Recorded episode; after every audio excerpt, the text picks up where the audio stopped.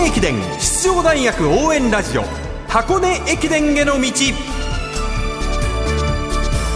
じゅうがつの出雲、じゅういちがつの全日本、どちらも駒澤が制しました。箱根で勝つのはどの大学でしょうか。学生三大駅伝すべてを実況中継する文化放送では、この箱根駅伝への道でクライマックスとなるいちがつふつかみっかに向けて奮闘するチームを応援紹介しています。文化放送斉藤和美です。そしてこんばんは、ナビゲーターの柏原隆二です。よろしくお願いします。今夜も斉藤和美さんが取材を担当してくれた法政大学の特集です。はい、まずはこちらの選手。その後、おっとじゅうい法政大学アンカーの川上優輝がちょっとコースを間違いそうになりました。手前で右に曲がりそうになりましたが、今係員に促されてこのフィニッシュ地点に入ってきます。オレンジに紺の縁取りのたすきをしっかりかけたまま、今川上優輝サングラスをかけたまま髪の毛を逆立てて川上フィニッシュ、最後は両手を広げました。じゅういは法政大学。ここまでが来年だいきゅうじゅうきゅうかいの箱根駅伝シード権獲得じゅっチーム。前回箱根駅伝で残りいちキロとなったところで東海大学を抜き去り、総合順位をシード圏内のじゅういまで押し上げました。法政大学アンカーのフィニッシュシーン、実況文化放送高橋正一アナウンサーでした。まずは法政大学川上優輝選手のインタビューです。シードをもぎ取った走りに加え、コースを間違えそうになってはい、ね、最後の交差点はね、間違える人がちらほらといますよね。たまにいますね。じゅうねんにいっかいぐらいいますね、今のところ本当ですね。川上優輝選手、あるに生まれると書いて優輝と読みます。とても物静かなんですけども、ぽつりと口にした言葉に何気ない面白みを感じる若者でしたね。箱根駅伝ではもはや法政大学のランナーのトレードマークと化しているサングラス姿だったんですけれども、はい、これ以上目が悪くなったらかけるサングラスはもうないよと言われるくらい、品種矯正の度の入ったサングラスをかけている川上優輝選手のインタビューです。前回川上選手が法政の順位を一つ上げたことで、今シーズンは箱根駅伝シード校としてのいちねんかんを過ごせていますよね。はい、あの時じゅういちいのままならどうなっていたか考えることはありますか？そうですね、まあ箱根の旋回は僕もにかい走らせてもらってて、すごい厳しいですし、精神的にもきついし、よねん生の時は絶対今までの緊張とか責任とかそれ以上のものがかかるって思ってたので、正直まあホッとしてますこれで。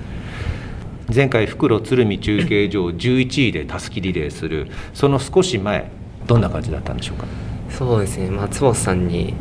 電話するんですけど、その時にお前次第だからって言われて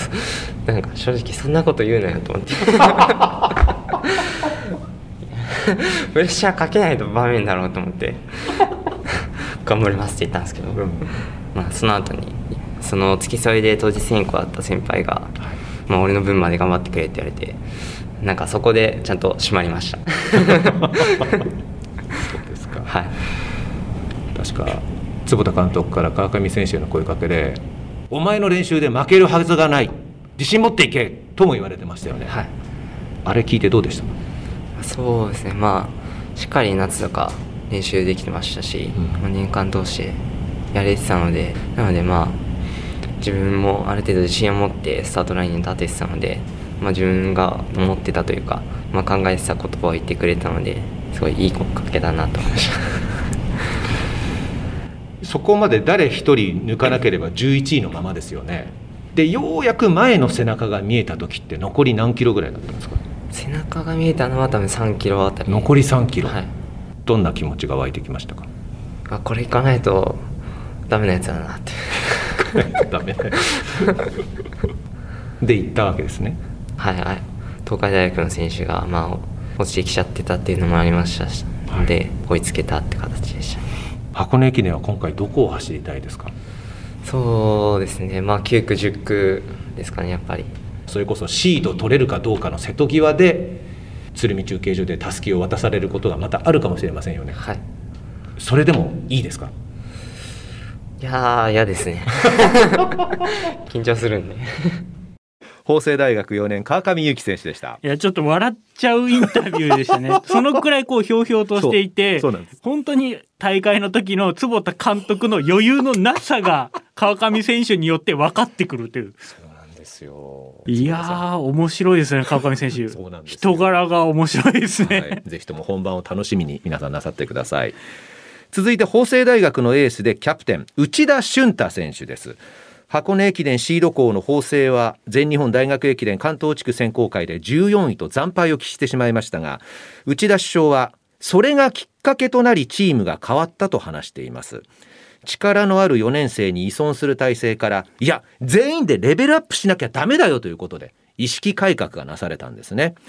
まあ、通常であれば夏休みの一定期間、選手はふるさとへ帰省する期間を与えられますけれども、春先新型コロナウイルス感染拡大の影響で練習を止めざるを得なかったという苦い経験から、選手の皆さんは自発的に帰省することなく継続して夏の鍛錬を積み上げてきたんです、うん、その継続した練習が法政大学の選手に大きな大きな自信を与えることになっています。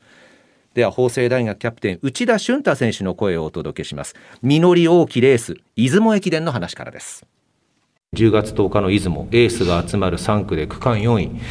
えー、ムルワ、田沢、近藤という草加、駒澤、青山学院のエースクラスと、まあ、ごして戦ったわけですけれども、この時いかがでしたか。そうですね、そこに関しても本当にもう夏からの流れの練習では、はい、区間賞を狙っていけるなっていう感覚は自分の中ではあったので、自分は戦えて区間新でも区間賞でも狙っていける自信はあったんで、ちゃんとその自信を持ってスタートラインに立って走れたんで、まあ、よんばんという結果ですけど最低限結果は残せたかなというふうに思ってます。じゅういちがつはつか日曜日、上尾シティハーフマラソン、通称上尾ハーフではいちじかんにふんじゅうにびょう、はい、自己ベストをいっぷんさんじゅういちびょう更新ということで間違いないですか、はい、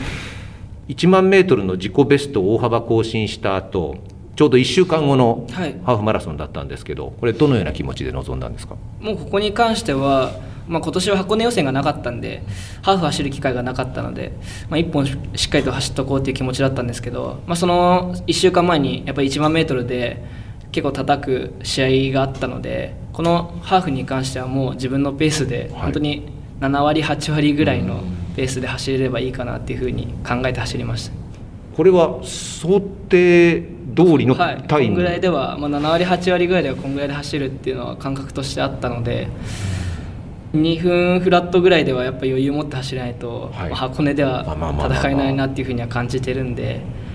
まあ、現状確認っていう意味で走りました。そうですか。箱根駅伝個人とチームの目標を聞かせていただけますか。はい、えっとまあ、個人としては、まあ、いっ区かに区か前半の区間で勝負することになると思うんで、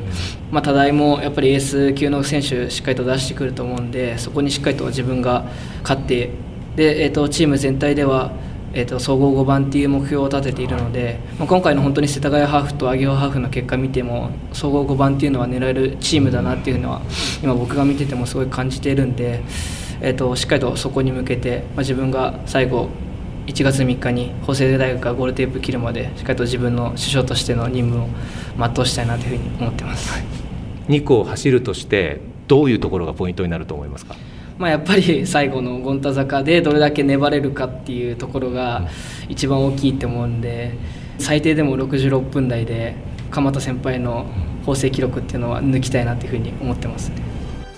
はやぶさが太いと書いて俊太、法政大学内田俊太キャプテンでした。まあ、内田選手、あとはどれだけ調整かけられるかだと思うんです、はい、ここでねエースが焦ってね最後の調整とかでね走り込んじゃったりすると他の選手たちも不安になっちゃうんです。だからこそエースとかキャプテンっていうのは威風堂々としてなきゃいけない。この時期はもう残念ながらここから強化しようって言っても強くなる確率は低い。そうですか。だからいくらでもこうコンディションに費やす時間だと思った方がいいかもしれないですね。じゃあキャプテンの態度としては内田選手理想的なんですね。もう不安を出しちゃダメです。威風堂々としてなきゃダメですね。だからこそ頑張ってほしい。ナビゲーター柏原隆二さんと法政大学の特集をお届けしました。ありがとうございました。ありがとうございました。